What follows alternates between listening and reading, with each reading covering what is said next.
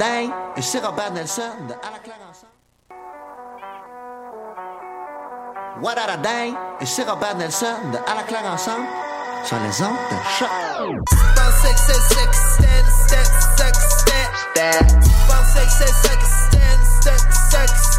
mercredi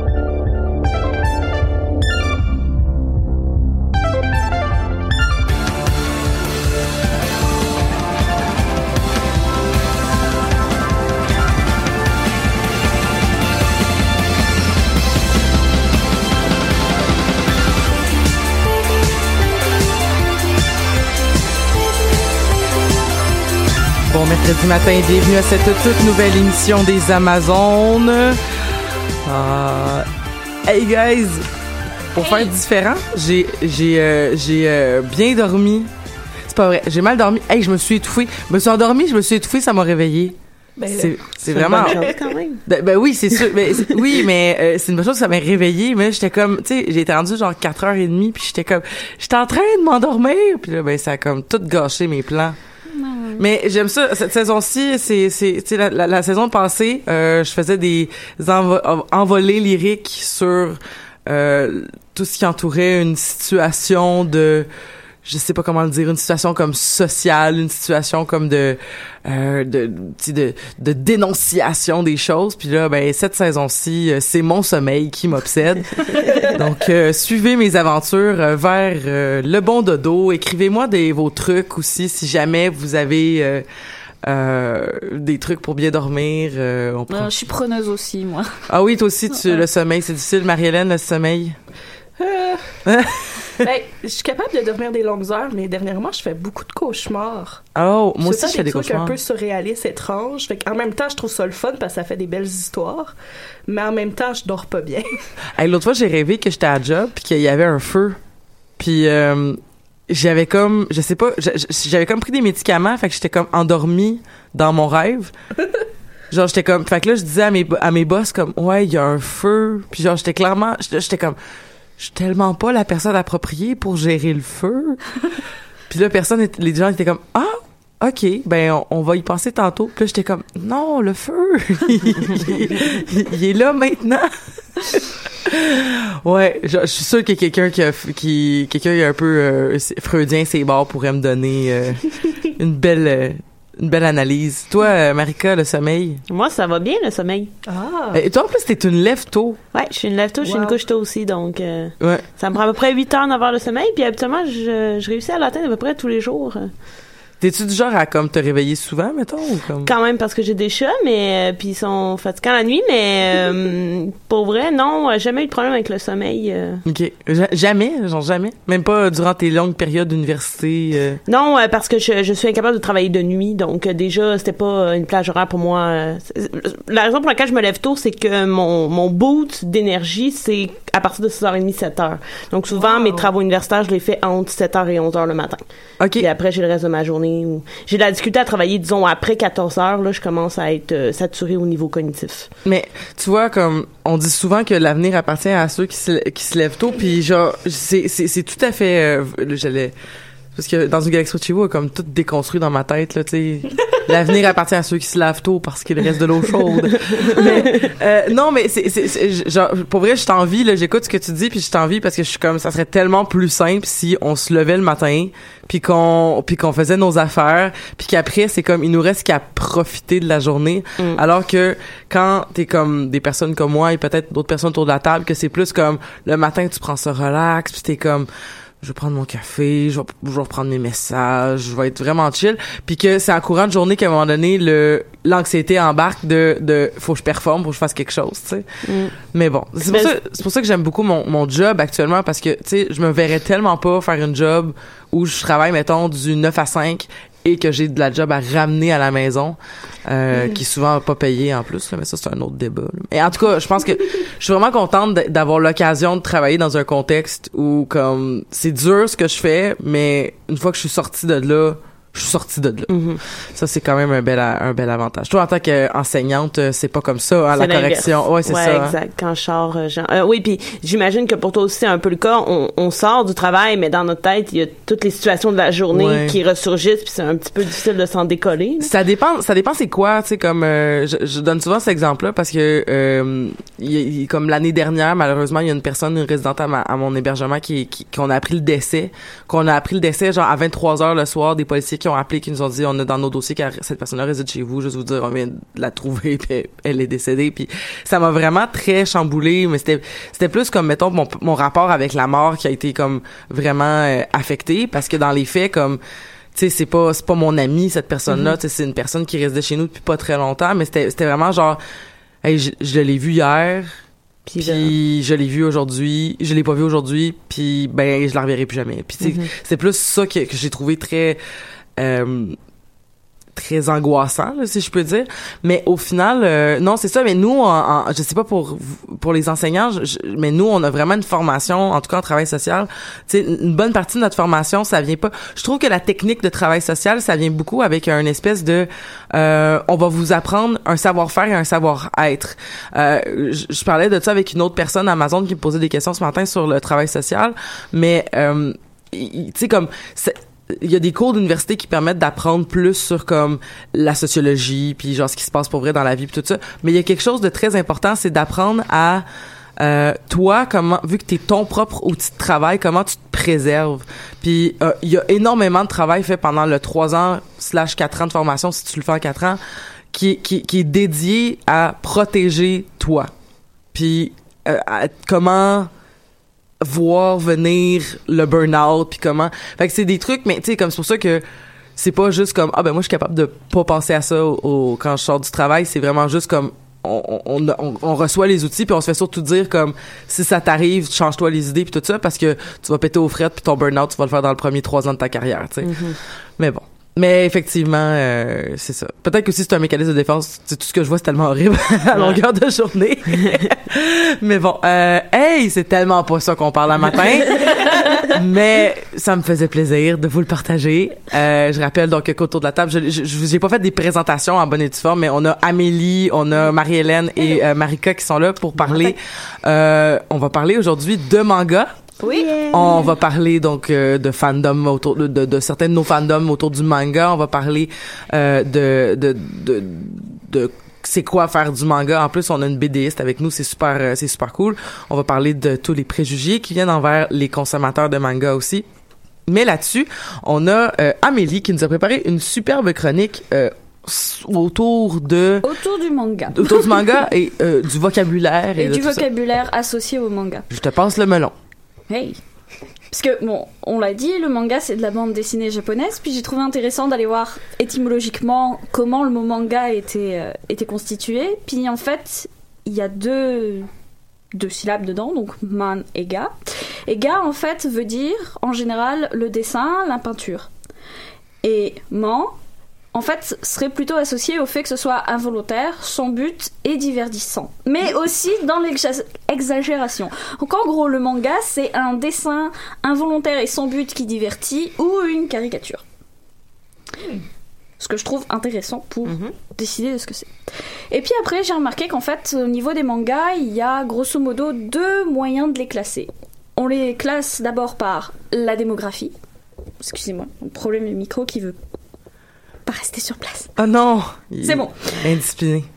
Donc on peut les classer par des démographies et par leur genre. Au niveau de la démographie, en fait, donc c'est suivant le, le, public que ça vise. On a les Kodomo, ça c'est des mangas pour les enfants de 0 à 8 ans en moyenne. Puis à l'intérieur, t'as encore des sous-classes qui sont les Joji pour les petites filles et les Danji pour les garçons. Puis l'un des les plus célèbres Kodomo à l'heure actuelle, ben, du moins ceux dont moi je me rappelle, c'est Amtaro par exemple ou Oui. Pokémon. Après, les Kodomo, généralement tu grandis, puis là on va viser un, un autre public. Puis dans ces cas-là, on a le shonen qui vise un public d'adolescents masculins, et t'as le shoujo qui vise les adolescentes. Puis C'est dans ça, lequel qu'il y a toutes les gosses French? euh, Ça vient plus tard, hein? Mais en fait, c'est là le, le- c'est là le, le truc intéressant, c'est que les shoujo, les shonen et tout ça, les shonen, pardon, c'est juste des catégorisations publiques. C'est pour donner une idée de où le manga a été publié, dans quel magazine. Mais après, le genre, c'est-à-dire la romance, les trucs du genre, bah, tu peux avoir une romance qui soit un shonen. C'est genre très bizarre à trouver, mais techniquement, ce serait possible. Donc tu pourrais avoir des gars qui se French sur du shonen. Ok, donc c'est c'est c'est quand tu dis là on, on, on- parce que là tu nos sourcils se fronçaient tout autour de la table genre de ça c'est pour les garçons c'est pour les petites filles là c'est sûr que C'est ça. ici ça. passe un petit peu moins bien autour de cette ça table-ci. passe moins bien, mais au Japon, c'est très important. Puis c'est plus un moyen pour savoir comment et où ton manga a été édité, en fait. Ok. Puis tout ça, c'est c'est des catégories. Après, tu vois, une fois que t'as fini l'adolescence, ben, tu vas passer à des mangas seinen, qui sont pour les adultes masculins, et le chosei, qui c'est pour un public d'adultes de femmes.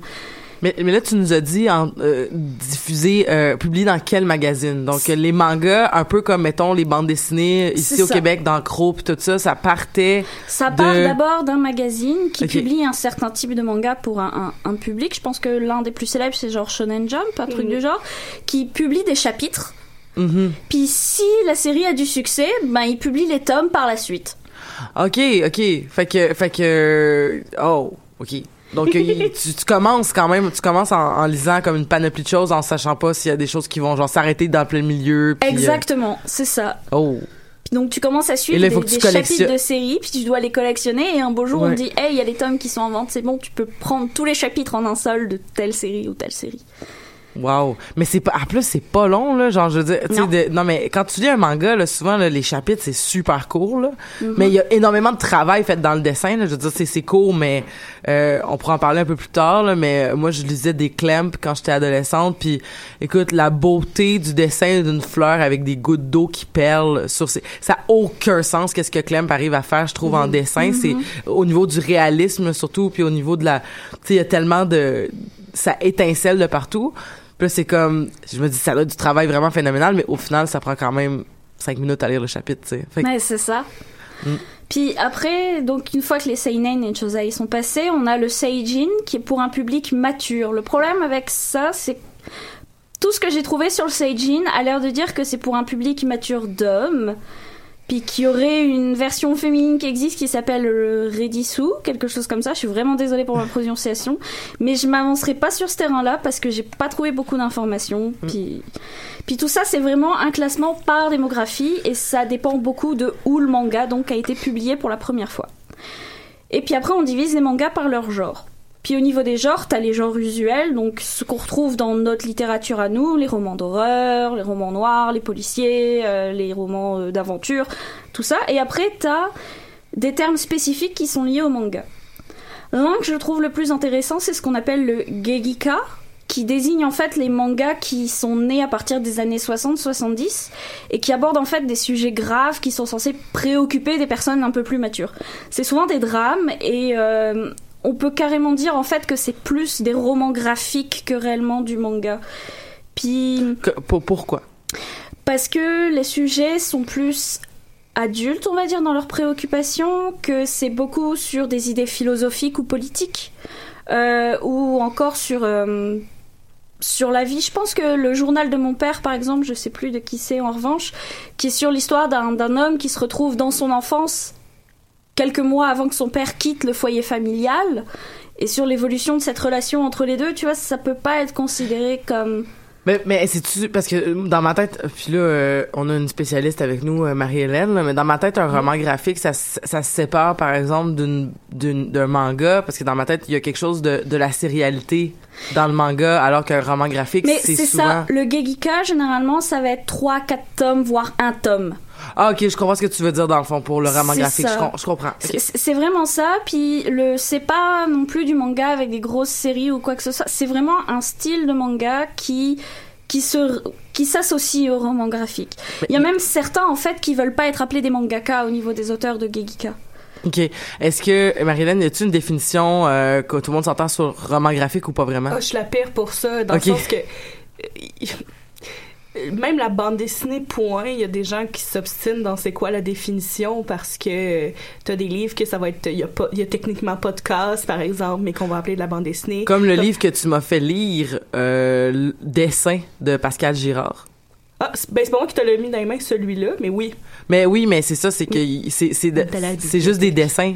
Il y a même pas de dialogue, il y a pas de case, il y a rien, tu sais. Mais, fait que les. Honnêtement, je sais pas, moi, je- j'aime pas ça trop définir les choses parce que je pense que dans la ba- à la base, j'aime pas le- le- l'espèce de séparation entre comme parce qu'il y a comme une certaine connotation entre ah tiens on va dire un roman graphique c'est comme meilleur que de la bande dessinée j'aime pas cette cette séparation là puis je pense Ouais. que les, les limites sont très floues surtout que on parle aussi de traduction euh, Hmm. Sais, en anglais, la différence entre comic book puis graphic novel est plus facile à dire parce que t'as carrément le mot comic dedans. Fait qu'il est vraiment plus une affaire de, ben, c'est plus de l'humour, des choses comme ça. Alors que quand tu y vas dans le côté littéral en français, comme littéraire en français, bande dessinée, c'est littéralement des bandes dessinées, tu sais, Ouais. c'est- C'est ça, ouais. c'est Comme je te dis, moi, c'est pour moi, c'est vraiment une question de sérialité, là. Tu sais, j'ai vraiment ouais, l'impression. C'est ça, le, le Gegika va être plus proche de graphic novel et comic book au niveau de la différence entre le, mon- le manga et ce que c'est que vraiment de la bande dessinée de notre version. On était lost in translation, les amis. Bon, ok. C'est ça. Mais tu sais, justement, j'aime l'idée que eux, ils ont leur propre définition, puis je préfère me, me baser Mm. là-dessus. Ok. Puis euh, après, évidemment, je vais le faire tout de suite, comme ça on n'en parle plus. L'un des gros genres du manga, il y a évidemment le hentai, Mm. qui englobe tout ce qui est... Pourquoi euh, tu veux plus qu'on en parle? C'est pas que je veux pas qu'on en parle, c'est juste qu'il y a énormément de choses à dire dessus, comme pas mal de choses qui vont arriver par la Mais suite. c'est un coq qui porte une cravate. Puis... Excusez, ça m'a pris trop de temps. Ça vient pas de moi, c'était un meme qui était comme populaire en 2007, je pense. là. Fait que... Oui, c'est ça, parce qu'en plus, il y a une grosse différence, c'est que pour nous, le hentai, ça englobe tout ce qui est les mangas pornographiques, mais au Japon, hentai a un autre sens. ok. Puis, hentai, en général, c'est pas forcément du manga, c'est tout ce qui est lié à la perversion, c'est un moyen de dire de quelqu'un qui, qui est pervers, c'est plus le ecchi qui va être du manga érotique et ce genre de choses. Mais à l'intérieur du hentai, t'as encore des sous-catégories qui sont classées par leur fétichisation, puis là, si tu commences à aller là-dedans, c'est énorme. Tout ce que j'ai envie de dire, c'est que si tu consommes du hentai, tant mieux pour toi, mais fais attention à ce que tu lis. Parce que c'est super facile de tomber sur du lolicon ou du shotacon, qui sont des mangas avec des relations sexuelles avec des personnes prépubères. Euh, Mais écoute, euh, il y avait un article euh, de Charles Beauchesne dans Urbania, je pense c'est il y a un an ou deux.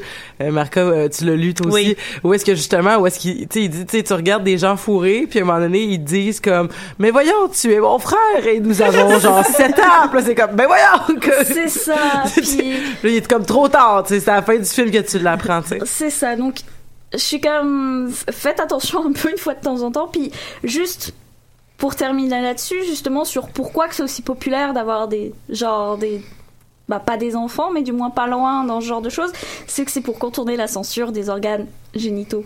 C'est quoi le rapport? Parce qu'au Japon, tu n'as pas le droit de montrer des organes génitaux Tout à fait. adultes. C'est pour ça que c'est blurry dans la pornographie. Ouais. Voilà, adultes. Or, ça, ça concerne pas les, les personnes prépubères. Ben, c'est bien cave. Je savais pas ça. Hey, ça a aucun sens. Ça a aucun sens. Donc, quand tu dessines un vieux monsieur dégueulasse avec une jeune demoiselle très très jeune, ben t'as le droit de montrer son sexe parce qu'elle est pas adulte. Mais ça a aucun sens.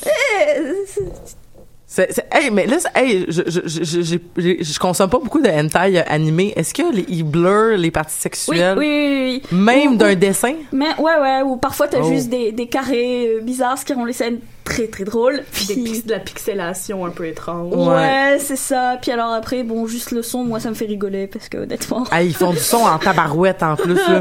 Et des fois, tu te demandes s'ils ont déjà connu le sexe pour pouvoir faire le son qu'ils font. Parce que Non, mais des fois, tu regardes les dessins, là, puis tu te demandes euh, s'ils ont déjà vu une femme. mais- Oui, aussi, oui, mais c'est ça, j'ai. Mon compagnon joue à un jeu en ligne qui s'appelle euh, Fantasy Star Online. Puis il y a des fois, je regarde son personnage, puis j'ai comme. Comment anatomiquement elle fonctionne, cette personne? Parce qu'honnêtement, dans la réalité, elle a un dos qui est mort, puis je suis même pas sûre qu'elle est capable de se lever, quoi. Mais- Ah, ben, c'est, c'est le genre de, mais c'est, c'est, c'est ce qu'il avait dit à un moment donné sur Barbie aussi. Mhm. Tu sais, Barbie, si, si elle était, exp- elle était transposée sur, sur un corps de, mettons, de vraie personne, elle mesurait genre 7 pieds, puis c'était comme, c'était comme, elle serait pas capable de marcher parce que euh, la façon dont son tronc est fait, là, justement, comme ça, ça fonctionnerait pas. Donc, euh, donc euh, oui, c'est ça. C'est ça. Et c'est nos modèles. Et ouais, c'est c'est la vie. Bon, pour continuer, donc après on a le Mao Shoujo qui sont les Magical Girls. Mm. Puis comme Sailor Moon, Sakura chasseuse de cartes, etc. Puis ça, je sais que les Amazones ont fait un épisode dessus, qui est l'épisode numéro 52. Donc Oh. si vous voulez en entendre plus parler sur les Magical Girls, ben, je vous invite à aller écouter cet épisode-là. Oui, avec, euh, on était avec euh, Alexis et, c'était toi qui était là, Marie-Hélène? Non, j'aurais aimé ça, mais je pouvais pas. C'est qui qui était là? Alexis, puis Ma- Marie-Christine? Ah, je- là, j'ai un blanc. En tout cas, c'est pas grave, c'était bien bon. Puis, euh, puis euh, ou Pascal. Hey, c'est pas grave, il y avait du monde, puis c'était le fun. Écoutez l'épisode. écoutez l'épisode. Après, ensuite, on a le mecha. Puis le, le mecha, c'est en fait un sous-genre de la science-fiction, puis qui implique que les protagonistes utilisent des robots ou des armures de, en forme Oh oui. humanoïde.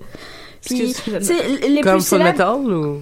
Non, non, non. Ça Ah. va plus être comme Gundam ou Mhm. Evangelion. En fait, c'est c'est un peu, c'est un peu comme Transformers, si mais tu t'as un veux. humain Ah. dedans. Mais t'as un humain à l'intérieur. Non. Non, Bah- non, non, non, non. Ben, non. Transformers, c'est un genre de mecha parce que t'as un robot humanoïde qui Mais c'est comme Power Rangers? Euh, oui, Power Rangers c'est une forme de mecha. Quand ils se mettent tous ensemble, euh, ils forment un gros robot et puis. Un euh, gros dinosaure qui frappe tout. c'est ça. puis dans le même genre, t'as t'as Voltron aussi. Puis c'est assez drôle en fait parce que Transformers et Voltron en fait c'est des collaborations entre Hasbro et puis les entreprises japonaises Takara Tomy. Ben, ben oui, mais là, ça se voit, là. Mais Mais j'en- ai déjà parlé à l'émission, là. Mais je veux dire, les Power Rangers, là, j'ai écouté ça avec mon petit frère, là, il y a comme pas longtemps, là. Puis j'étais comme, Ah mais c'était fait pour vendre des jouets. Eh non, mais non seulement ça, mais je veux dire, c'était Power Rangers, je me rappelle plus c'était quelle édition, là, mais c'était ceux où est-ce qu'ils ont l'air d'être des pirates, euh, des corsaires un peu. Puis, euh, ouais, ouais, ben, ils ont- ils ont comme un, des- le costume rappelle le corsaire, puis ils ont, ils ont des sabres, genre, puis, genre, ils jouent, genre, ils ont des jouets. Mhm. C'est des jouets qu'ils ont dans les mains, c'est fait en plastique, puis genre c'est- quasiment là s'ils faisaient comme ça pourrait quasiment comme briser le quatrième mur puis faire comme oh je vais sortir mon là là là 3000 quelque chose que tu peux te prendre au Toys R Us euh, tu sais comme c'était c'était c'était c'était c'était quasiment vulgaire là pour Ah, c'est c'est de la pub. c'était d'un inintérêt euh, total bref continue Après, on a le Negetsu. Et en fait, celui-là, c'est souvent un roman shonen. Et le problème. Bah. Puis encore une fois, j'insiste sur le fait que les shonen, c'est une question de démographie et pas de genre. Parce que le Negetsu et le shonen sont souvent confondus. C'est pour ça qu'on finit par se dire que le shonen est un genre de manga alors que c'est une catégorisation en fait. Puis le Negetsu n'existe que parce qu'il y a un type, un canon type qui fait part du Negetsu. Il faut que le héros soit un jeune garçon orphelin ou avec des parents absents. Il faut qu'il ait une quête qu'il veut réaliser à tout prix, peu importe les obstacles. Il doit être honnête, innocent, voire naïf.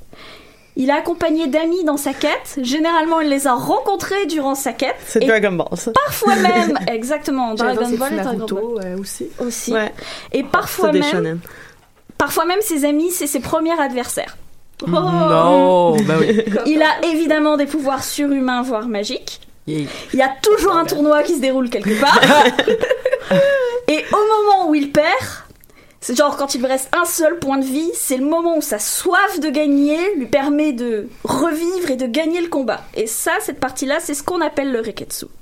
Et ça, c'est ça, c'est du Dragon Ball. C'est du Dragon Naruto Ball, également. c'est Naruto, c'est One Piece, c'est Bleach, puis si C'est- on peut- C'est-tu euh, Pokémon aussi, un petit peu? Il y y a comme, il y a- y des codes de ça dans Il y Pokémon. a des codes de ça dans Pokémon. Puis si tu Mais veux aller plus loin, bah, moi je serais presque à dire que Avatar c'est limite un Neketsu aussi. Ok. Parce que c'est pareil, tu sais, t'as un personnage euh, qui qui a des pouvoirs, enfin bref, tout ça c'est comme c'est tellement un schéma classique, puis c'est pour ça que les shonen en ont beaucoup. Parce qu'il y a aussi la, la quête du jeune homme, etc., etc. Et puis finalement on arrive à deux catégorisations qui sont le yaoi et le yuri. Puis ces deux-là, je pense qu'on va passer un petit peu de temps. Parce que le yaoi, c'est un manga sur les relations sentimentales entre personnages masculins. Puis je dis Ah oui. relations sentimentales, mais je vais aussi dire relations sentimentales ou et ou sexuelles. Puis dans le yaoi, on a deux publics cibles. On a le boys love, qui est du yaoi type shoujo, donc destiné à un public féminin et jeune, généralement. Et puis on a ce qu'on appelle le men's love, qui lui vise un public clairement gay. Sauf que les deux se nourrissent intrinsèquement en fait. Ça arrive souvent qu'une personne qui veut lire du yaoi finisse en fait par lire du men's love, et une personne qui veut lire du men's love lit du boys love. Parce que les deux sont comme plus ou moins identiques dans leur genre, c'est plus au niveau de du visuel que ça va beaucoup changer en fait. Mm. Puis euh, le yaoi à la base s'est fait connaître via les doshinji, qui sont en fait des mangas faits par des fans, où on va reprendre des personnages qui existent pour les mettre en relation. Un peu comme, un peu comme ce que nous on fait avec la fanfiction. C'est de- exactement ça, c'est le même genre, c'est juste de la fanfiction dessinée en fait. Mm. C'est un genre assez codifié dans le sens où généralement on parle avec beaucoup de termes au niveau de qui est qui, genre t'as le seme ou le yuke pour parler des rôles dans chacun des couples, qui sont l'équivalent un peu du euh, celui qui est au-dessus, celui qui est en dessous, Ok. plus ou moins. Généralement, le seme, tu vas avoir une caractéristique où c'est souvent un personnage froid, qui, euh, qui a genre pas beaucoup de, de... Je vais pas dire de respect parce que c'est pas vraiment ça, mais qui aura tendance à chasser un peu le yuke qui est plus dépendant de son affection et ce genre de choses. Mm. Encore une fois, c'est des généralités, ça se passe pas toujours comme ça. Et généralement, dans les yaoi, les relations sexuelles seront représentées de manière graphique.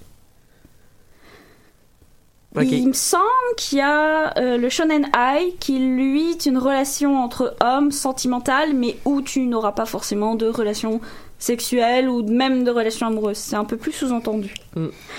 Et après, on a le yuri, qui est grossièrement dans notre pays, dans nos pays à nous, en fait, qui est grossièrement l'équivalent du yaoi, mais avec des relations intimes et sentimentales entre femmes. Puis là, ce que j'ai trouvé particulièrement intéressant au niveau du yuri, c'est que on n'a pas les mêmes, on a pris les mots japonais, mais on n'a pas les mêmes définitions que les japonais sur ce que c'est le yuri. Ici, dans, dans nos pays à nous, le yuri, c'est clairement des relations intimes entre femmes qui sont lesbiennes. Au Japon, pas du tout. Ok. Au Japon, le yuri en fait vient d'un euh, vient d'un terme qui s'appelle le esu, qui est une, une espèce de forme littéraire qui est née au XXe siècle, XIXe siècle entre les deux, et qui en fait parle avant tout de la relation entre écolières et notamment une écolière euh, une école une jeune écolière et son aîné en fait et cette relation entre les deux qui devient un peu fusionnelle dans le mode grande sœur petite sœur Ok. c'est par la suite qu'on a plus ou moins commencé à parler de yuri, bah de, de lesbianisme à l'intérieur, parce que c'est sous-entendu, mais pas toujours présent.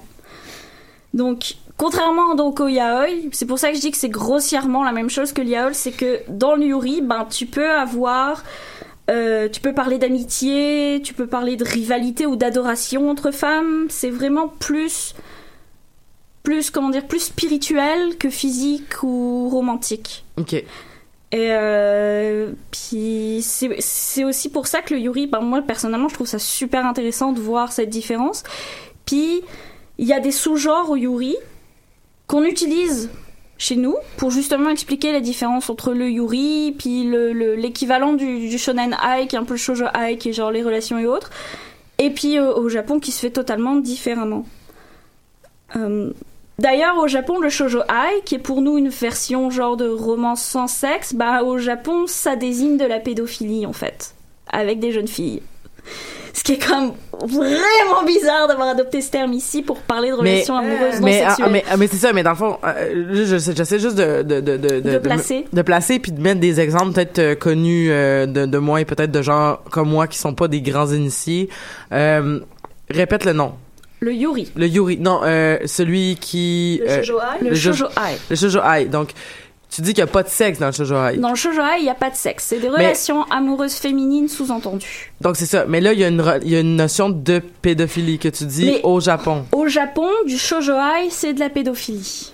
OK, c'est juste qu'on n'utilise pas le bon On terme. n'utilise pas du tout le OK, bon c'est c'est terme. pas qu'on l'interprète d'une façon différente. Non, c'est- c'est qu'on on a utilisé ce terme-là parce qu'on a cru que c'est un peu comme, bah tu sais, le shonen ai, c'est des relations amoureuses entre hommes où il n'y a pas de sexe, donc on s'est dit shoujo ai, ça doit être pareil, mais entre filles, et surprise, non, ça ne l'est pas. c'est un peu ça l'idée. Puis OK, parce que je pensais qu'il y avait peut-être quelque chose de lié avec, comme, tu sais, par exemple, le professeur dans Sakura Mm. qui donne un toutou à la petite fille, puis que tout le monde est comme, c'est wrong en tabarouette parce que t'es... Ben, dans le manga, il donne une bague, puis il dit, comme quand tu vas être adulte, on va se marier. oui, je, Ah. oui, je l'ai lu, puis t'es comme... Quoi? Ah. c'est c'est wrong?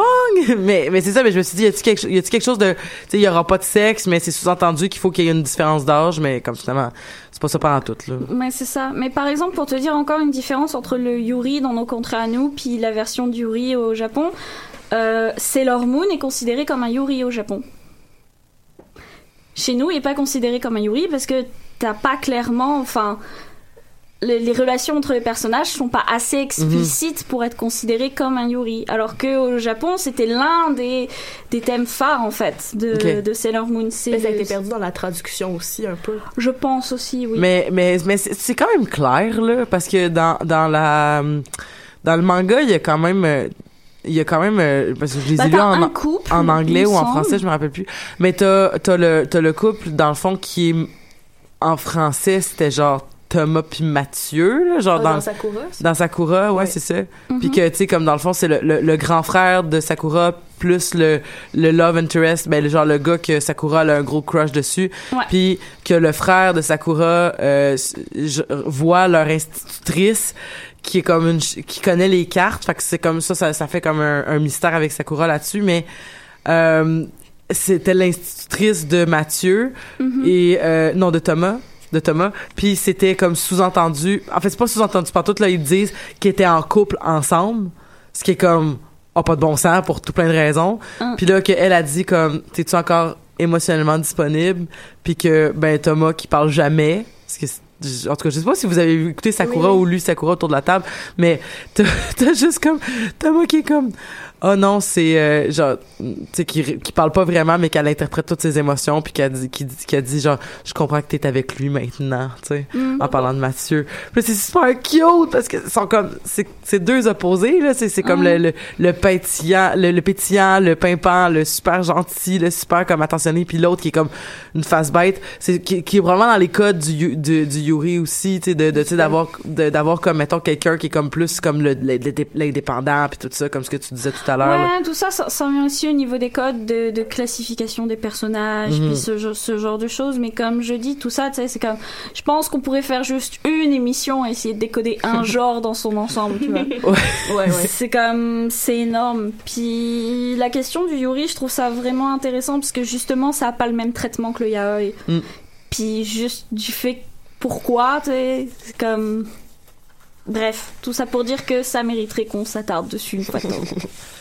Ben, c'est, c'est, j'ai pas retenu tous les mots. C'est ok. Euh, mais, mais, mais maintenant, je sais que dans mon- ma liste de podcasts, il y aura une place où je pourrai retourner si je suis comme, ah, c'était de quoi déjà? C'est lequel des deux? Puis tout ça. Mais merci beaucoup de nous avoir, euh, Merci. de nous avoir euh, démêlé tout ça, mais surtout, je trouve ça super intéressant de, de savoir que on s'est trompé. Les pays occidentaux se sont comme ben occidentaux comme en tout cas on se comprend là non orientaux là en tout cas on s'est comme on s'est trompé puis on a juste continué à utiliser ces termes là il y a pas eu Oui, mais, mais ça m'étonne pas tant que ça, honnêtement. Là.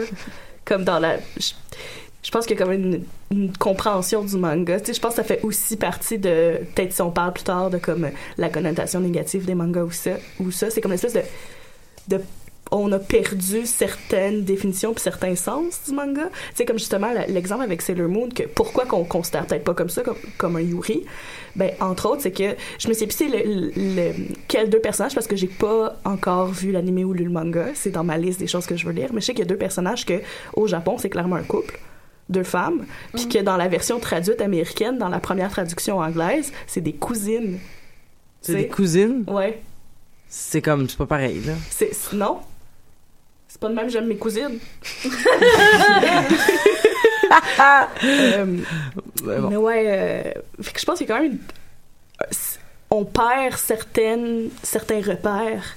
Puis, il faut quand même avouer que le Japon, généralement, est très subtil, particulièrement au niveau des relations amoureuses et ce genre de choses. Puis, c'est une subtilité qu'on a moins dans nos pays. Mhm. C'est ce, côté, genre, je veux dire, au Japon, c'est genre impudique de tenir la main de ton compagnon. Mhm. Ça l'est devenu moins maintenant à cause de la, la relation avec nos pays à nous, mais à une certaine époque, ça ne se faisait pas. Ce que je trouve particulièrement intéressant pour un pays qui a inventé le sexe avec des tentacules, tu vois. Donc, Mais encore une fois, le sexe avec les tentacules, c'était pas pour pallier le fait qu'il pouvait pas faire de pénis? euh, si entre autres, mais il y a vraiment des, il y a, il y a aussi, enfin, je veux dire, c'est vieux là Ouais, il y a des euh, origines historiques à Ouais, cette mythologie-là. Ah, ok. Ouais, c'est- Ouais. c'est vraiment vieux, puis c'est des pratiques qui sont très vieilles. Marika, j'aimerais ça si ça te, si ça t'ennuie pas qu'on discute en fait d'une ben parce que on, on a déjà dis- discuté autour de cette table-là. C'était c'était sur l'émission de nos fandoms comme nos nostalgies de fandom. On Ouais. avait parlé de Dragon Ball. Ouais. Mais euh, tu, tu voulais nous parler aussi d'une autre série de bandes de, de, de, de mangas, dis-je, que je connaissais pas, mais que dont la musique de l'animé ou du film a euh, agrémenté et, euh, et, et a rendu plus épique nos parties de Donjons et Dragons. Donc, euh, Ouais. On donc dit ça a circulé cette information sur euh, la soundtrack de Ajin. ben non, mais parce que euh, un autre Dungeon Master du groupe euh, l'utilise. Ouais, donc, il m'a euh, volé ma soundtrack. Mais ouais, euh, je veux parler de Ajin, qui est euh, un anime qui est euh, maintenant sur Netflix et qui à la base est, est un manga. Euh, je n'ai pas lu le manga encore, ça ne saurait tarder. Euh, J'ai regardé la- la- l'anime qui est en deux saisons présentement euh, sur Netflix et euh, sincèrement, euh, c'est le meilleur anime que j'ai regardé jusqu'à maintenant euh, dans ma vie. Euh, ce qui euh, peut dire lorsque je lorsque je pense à Dragon Ball qui a bercé mon enfance, mais on est vraiment ailleurs avec Ajin. On n'a pas du tout le côté euh, comique de euh, de Dragon Ball. Euh, et pour revenir un peu à ce que tu disais, euh, c'est également un euh, un shonen euh, Ajin à mon avis. Et à peu près tout ce que je consomme au niveau du manga est shonen. Et c'est un peu drôle puisque à la base c'est censé, euh, disons entre gros guillemets, s'adresser à un public d'adolescents garçons. Normalement, oui. Que je ne suis pas. Ça, je pense, pour moi, une façon de Écoute, catégoriser vraiment. En bizarre. deux, c'était en, en deux, t'es zéro. tu sais. Ouais, exact. Donc euh, voilà. Donc qu'est-ce que ça raconte euh, à Jin euh, en fait, déjà à la base, c'est un manga de Gamon Sakurai qui est 11 qui a 11 volumes pour l'instant, donc c'est pas c'est pas terminé et euh, c'est une très grande ressemblance avec Death Note euh, que j'ai également euh, consommé ouais euh, et que j'ai énormément apprécié. J'ai pas terminé de lire, je suis rendue au 12e, donc j'ai presque terminé. Donc il y a eu plusieurs adaptations d'Ajin comme plusieurs euh, mangas. Euh, donc il y a eu une trilogie de films exactement comme Death Note, Euh, il y a eu une série et il y a eu un film en 2017. Heureusement, jamais eu de film américain, hein, on sait ce qu'on ce qu'ils ont fait avec Death Note. Donc euh, Ben, J'ai même pas osé le regarder pour vrai. ben moi je l'ai regardé pour avoir une raison de chialer. Ok. Les Moi, Japonais ont fait le film Attack of the Titan et ils ont réussi à le gâcher eux-mêmes, hein, donc euh, Voilà. Ah, pour vrai? Ouais. Ben, on en reparlera après, mais... Hein? Donc, euh, qu'est-ce que ça raconte euh, à Jin Euh, C'est l'histoire de, de Ken Nagai, qui est un jeune étudiant euh, hyper intelligent. Euh, on retrouve beaucoup Light Yagami énormément. là. C'est le même genre de personnage et euh, donc super intelligent, froid, euh, méthodique. Et, et en fait, euh, tout commence avec euh, finalement une scène en Afrique où on voit un combat entre des militaires et une créature qui se fait tirer dessus de façon constante et ne meurt jamais.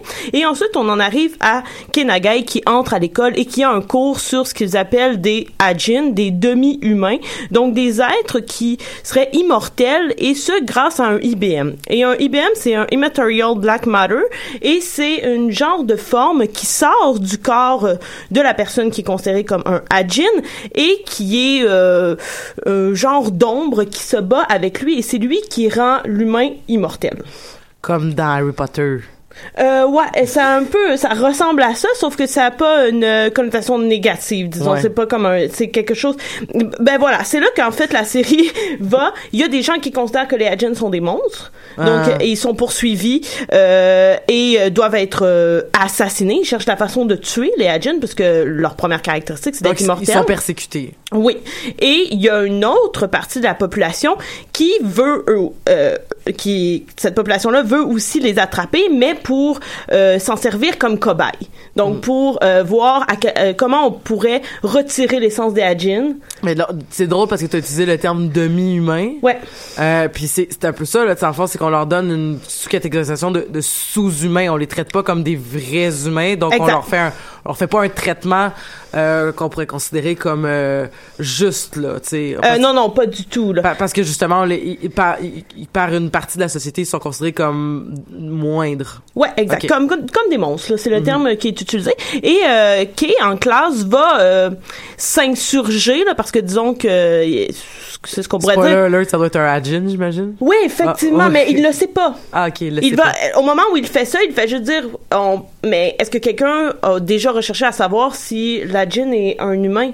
Et là, le- le- l'enseignant se met à rire et tout le monde se met à se moquer de Kay juste parce qu'il a posé la question. Et il s'avère que Kay, en rentrant de l'école ce soir-là, se fait euh, faucher, c'est le premier épisode, donc c'est pas vraiment un spoiler, se fait faucher par une camionnette et survit. Et là, on voit le, euh, le euh, le Immaterial Black Matter sortir de Kay et là il va commencer à se faire poursuivre par euh, tout euh, le ministère de la santé là, parce que c'est eux qui travaillent à euh, tenter de retirer l'essence magique et là il va rencontrer d'autres d'autres Ajin et tout ça. Et euh, ce qui fait en sorte que euh, un peu comme Death Note une fois de plus ça ressemble beaucoup à un, euh, à un manga policier, euh, manga noir et euh, manga d'horreur parce que c'est super super euh, gore. Mais euh, ce que j'ai apprécié beaucoup beaucoup, c'est que c'est très sérieux et le scénario est super bien euh, ficelé et le méchant est incroyable. Et euh, c'est un méchant super nuancé qui s'appelle Saito et Saito est également Ajin. Et ce qui le rend euh, particulièrement dément, c'est que euh, il n'hésite pas à se tuer pour euh, par exemple s'il est blessé dans une bataille il va pogner un gun il va se tirer une balle la tête et là à peu près deux trois minutes après il revient et Ok. c'est et, c'est toujours comme ça. Donc c'est une poursuite pendant deux saisons entre les Ajin et les humains. Et évidemment tout les tout Ajin n'est pas non plus bon hein parce que euh, ils vont euh, développer une haine particulièrement le personnage de Tanaka qui lui a été emprisonné par le ministère de la santé et euh, a euh, à qui on a infligé euh, beaucoup d'expérience on le fait mourir je pense qu'il disait 150 fois euh, pour tenter de voir à chaque fois est-ce que son pouvoir s'amoindrit et ainsi de suite. Donc il va se ranger du côté de Saito pour détruire les humains parce que veulent créer une société d'Ajin Ah. et c'est mon cosplay de cette année au Comic Con Oh. Ouais. Donc euh, ouais. Puis euh, il y a autant des femmes et des hommes. D'ailleurs, moi je vais faire le cosplay de Izumi Shimomura qui euh, qui est une Ajin. Donc je vais faire le le, I- le, le IBM qui sort de mon dos et je serai habillée en en Izumi. Ah, ben c'est super. Ouais, fait que je recommande entre autres pour le scénario, pour les personnages qui sont super nuancés et pour la musique parce que la musique est incroyable euh, et elle est euh, utilisée maintenant dans le Donjon Dragon de façon très efficace. Euh, mais je trouve ça intéressant parce que je, je t'écoutais parler puis j'ai comme eu un, un flash, euh, un avantage peut-être du manga qu'il y a pas à l'animé.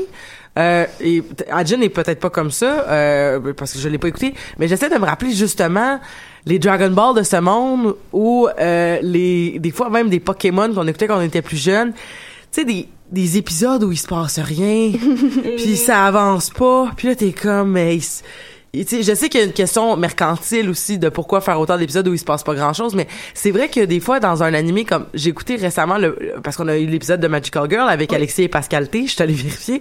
Et euh, et euh, il il y avait dans le premier épisode de Sakura pour vrai au niveau péripéties, il se passe pas grand chose. Et au niveau du dialogue aussi, ça se répète beaucoup, là, tu sais, comme, euh, t'as le, t'as, t'as le t'as un des personnages, euh, et là, j'ai oublié son nom, mais le, le petit animal bien cute qui sort du livre de Klaus, et, euh, Euh, Je le sais, son nom. Attends, continue. je- En tout cas, lui, qui est là, puis qui, genre, pour vrai, il y a une scène, c'est vraiment genre, tu sais, c'est la première carte, c'est la carte du vent, euh, que, que Sakura trouve.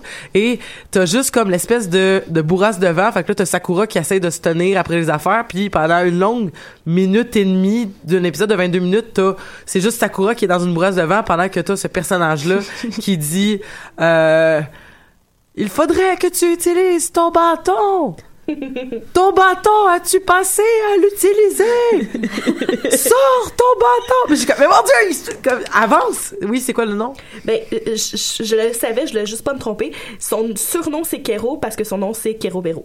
Ah, c'est ça. Keroberos. Je suis pas sûre si on dit le S. Dans- donc, c'est ça. Ben, donc, euh, Kero qui, qui- mais, et, et là, c'est comme, hey, ça avance pas vite. Puis l'avantage d'un manga, c'est que c'est comme, on l'a déjà, on en a parlé un peu, mais c'est court quand même. C'est des, c'est pas très long lire un manga. Puis il y a des, mais il y a des séries qui, qui, qui finissent plus de finir, comme des Naruto de ce monde. Mais Ouais. t'as, euh, la- au niveau du rythme, ça devient comme, euh, ça devient facile de, de, de juste faire comme, ok, ben ça c'est une bataille, ok, puis ça, ça, ça, ça passe un peu plus vite au niveau de, de la péripétie puis l'histoire.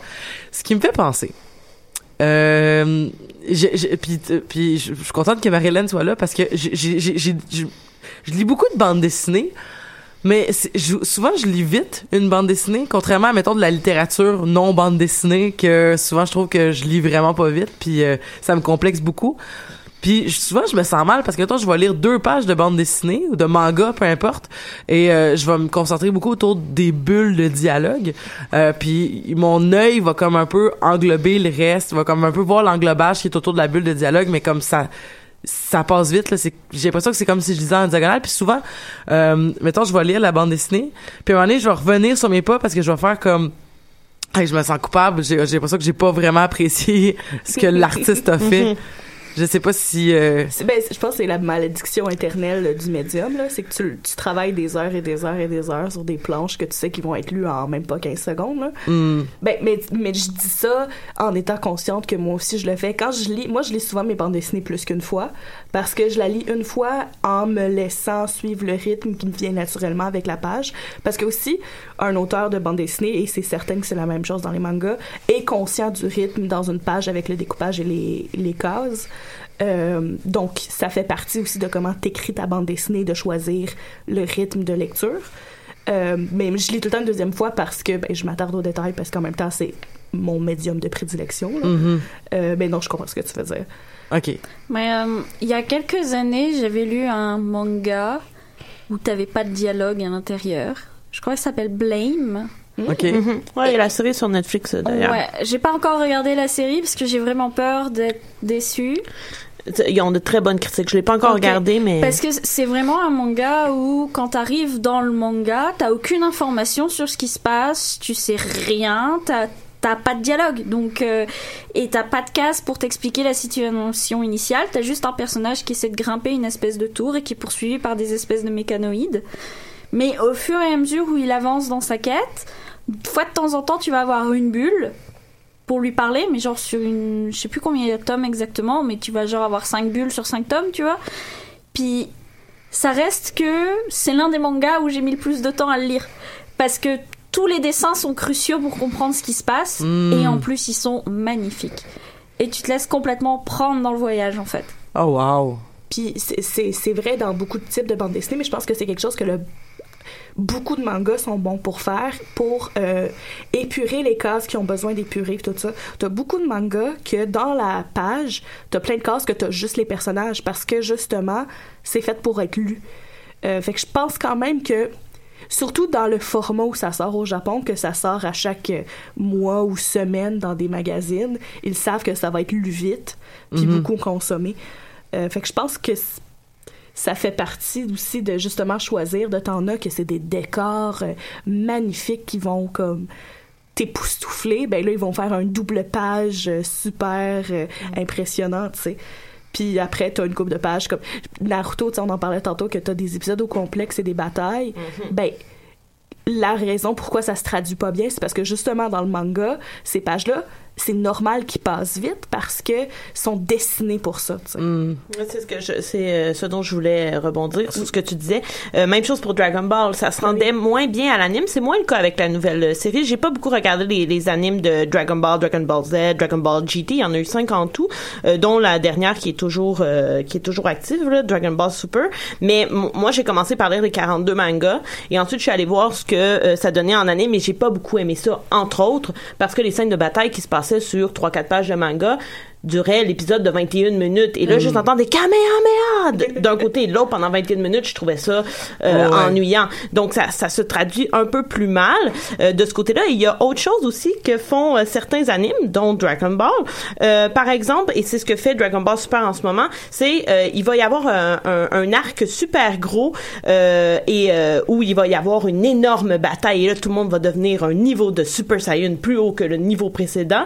Et là après lorsque cet arc-là va être terminé on va avoir deux trois épisodes où il se passe pratiquement rien mais où c'est juste rigolo et où l'intrigue est, est moindre mais pour nous faire un peu euh, souffler de ce qu'on vient de vivre avec le voyage dans le futur et tout ça. Et ça Dragon Ball Super le rend vraiment super bien. Et pour moi ça ça me laisse le temps de comme faire ok là on va repasser à un autre arc où euh, le, le dieu puissant va venir euh, détruire la planète Terre. Donc ça je trouve que c'est une façon parfois qu'ils ont de faire. Je trouve que Naruto le fait aussi parfois un arc de bataille un arc de plus rigolo où Naruto fait des conneries. Puis ça c'est ce qui me plaît et ce qu'on retrouve pas du tout dans Hajin D'ailleurs, l'un de mes épisodes préférés de Naruto, c'est justement l'épisode où ils sont avec euh, euh, leur maître Kakashi, puis Ouais. qu'ils essaient de découvrir ce qu'il y a en dessous de son masque. Euh.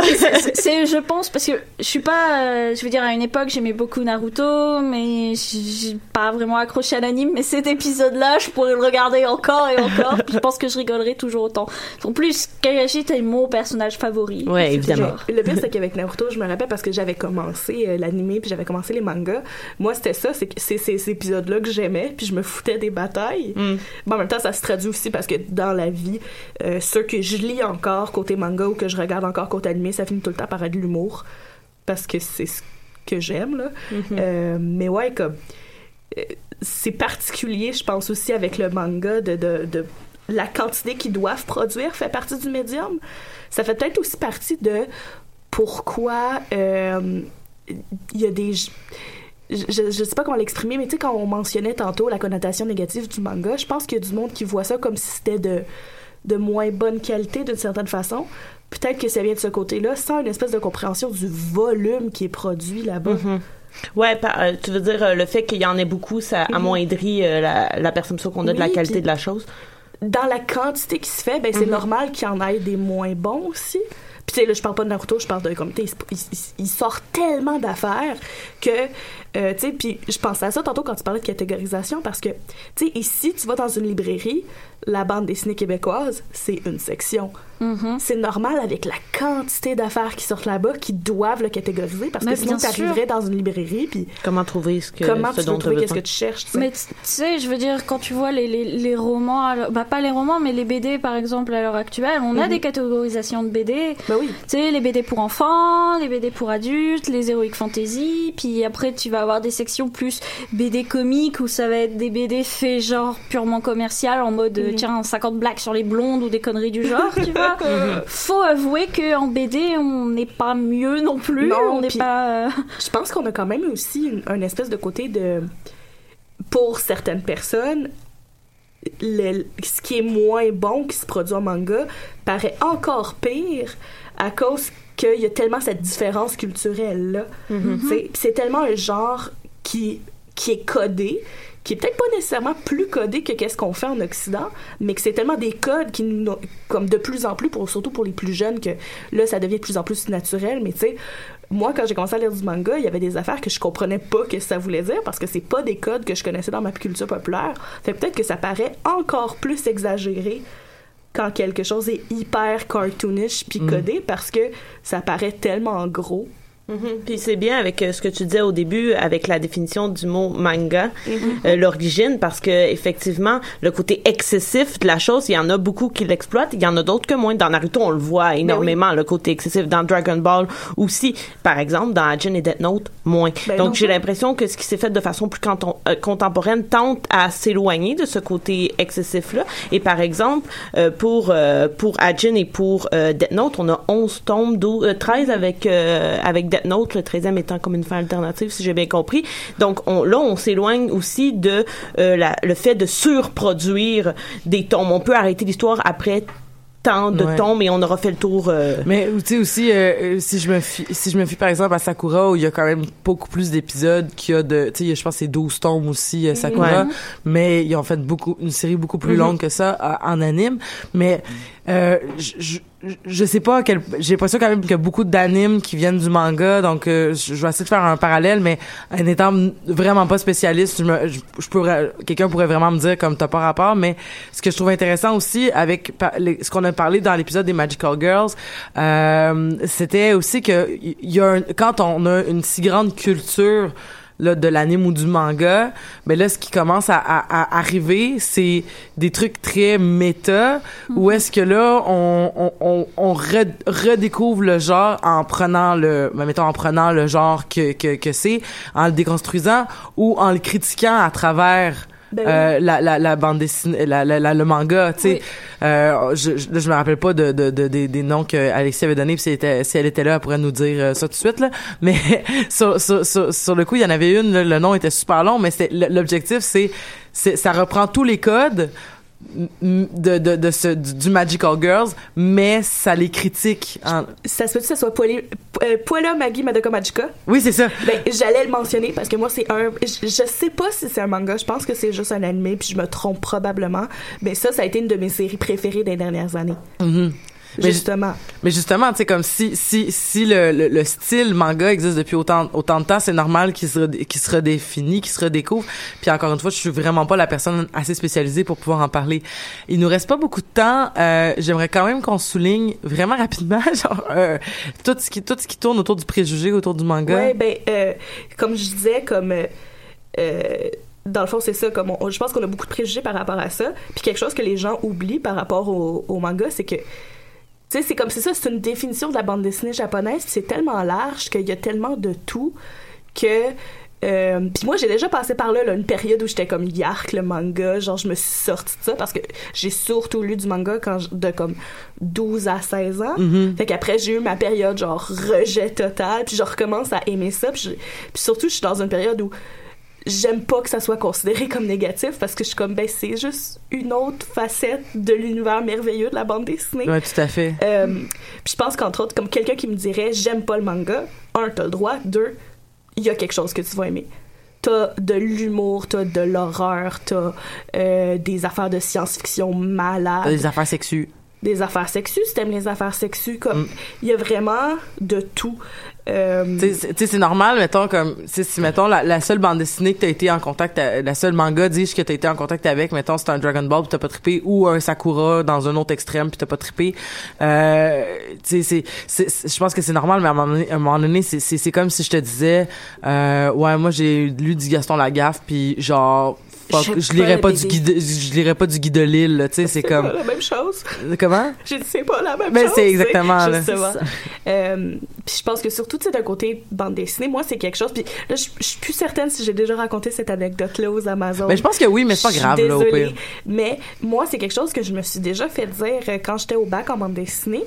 Euh, quelque chose que je trouvais vraiment le fun d'observer, c'est que au début du bac, euh, comme la première cohorte, il y avait juste une femme dedans. euh, puis surtout le début du bac, je pense que ça va faire 16 ans que ça existe. Euh, C'était beaucoup d'hommes. Puis tranquillement, ça, ça commençait à être plus égalitaire. Puis ma cohorte, sur 12 à 15 élèves selon l'année de nos trois années, on était comme 10 femmes. Mhm. Euh, puis moi, je trouvais ça le fun. Je suis comme, hey, c'est le fun, c'est la bande dessinée au Québec, on est comme plein de femmes, puis tout ça. Puis j'ai déjà eu des conversations où, quand je disais ce fait-là, je me faisais dire, ah, il doit y avoir beaucoup de mangas dans ta cohorte. Mais c'est, Euh, c'est qu'il y a tellement de, de niveaux à, cette, à ça. L'espèce de niveau de associer les mangas, le dessin de manga aux femmes, mais aussi l'aspect de pourquoi ça serait une mauvaise affaire et Ouais. l'aspect de ben dans ma cohorte, les deux seules personnes qui faisaient vraiment du manga, c'était des gars. Fait que, tu sais, l'espèce d'ironie, puis je pense que euh, même si je peux comprendre pourquoi que, à cause que justement ça a l'air d'arriver, j'essaie de comprendre pourquoi que les, les, les, les gens voient ça vraiment comme négatif. En plus, j'ai déjà eu une phase comme ça, mais euh, tu sais, je pense que le monde, ils vont, le monde qui dessine du manga vont l'entendre dans leur vie comme par des profs d'art. C'est trop manga euh, se le faire. Comme moi, c'est pas, pas ça que je dessine, fait que je me le suis pas fait dire souvent, mais je l'ai entendu. Mm. Euh, tu sais, là, il y aurait toute une conversation à avoir sur l'appropriation culturelle. Il y a du monde qui disent que ça en est, etc. Par contre, moi, la- l'affaire que, que, que j'aimerais plus entendre, c'est OK, t'aimes le manga, comment tu peux explorer avec ça plutôt que arrête de faire ça, fais autre chose, tu sais. Ah on a tellement pas de temps, mais Oui, c'était vraiment une conversation super intéressante. Puis je suis vraiment contente d'avoir eu aujourd'hui toute cette discussion-là avec vous. Puis euh, on, on reparlera de manga dans quelques mois, ça, ça va nous faire plaisir, je pense. Puis euh, peut-être que là, on va s'y replonger, puis on aura des nouvelles choses à dire aussi. Euh, merci beaucoup Amélie, merci beaucoup Marie-Hélène, merci beaucoup Marika, donc de s'être déplacée en ce mercredi matin. Et on se dit à la semaine prochaine. Et on approche la centième, tout le monde, donc on, on se tient au courant pour tout ça. Et à bientôt.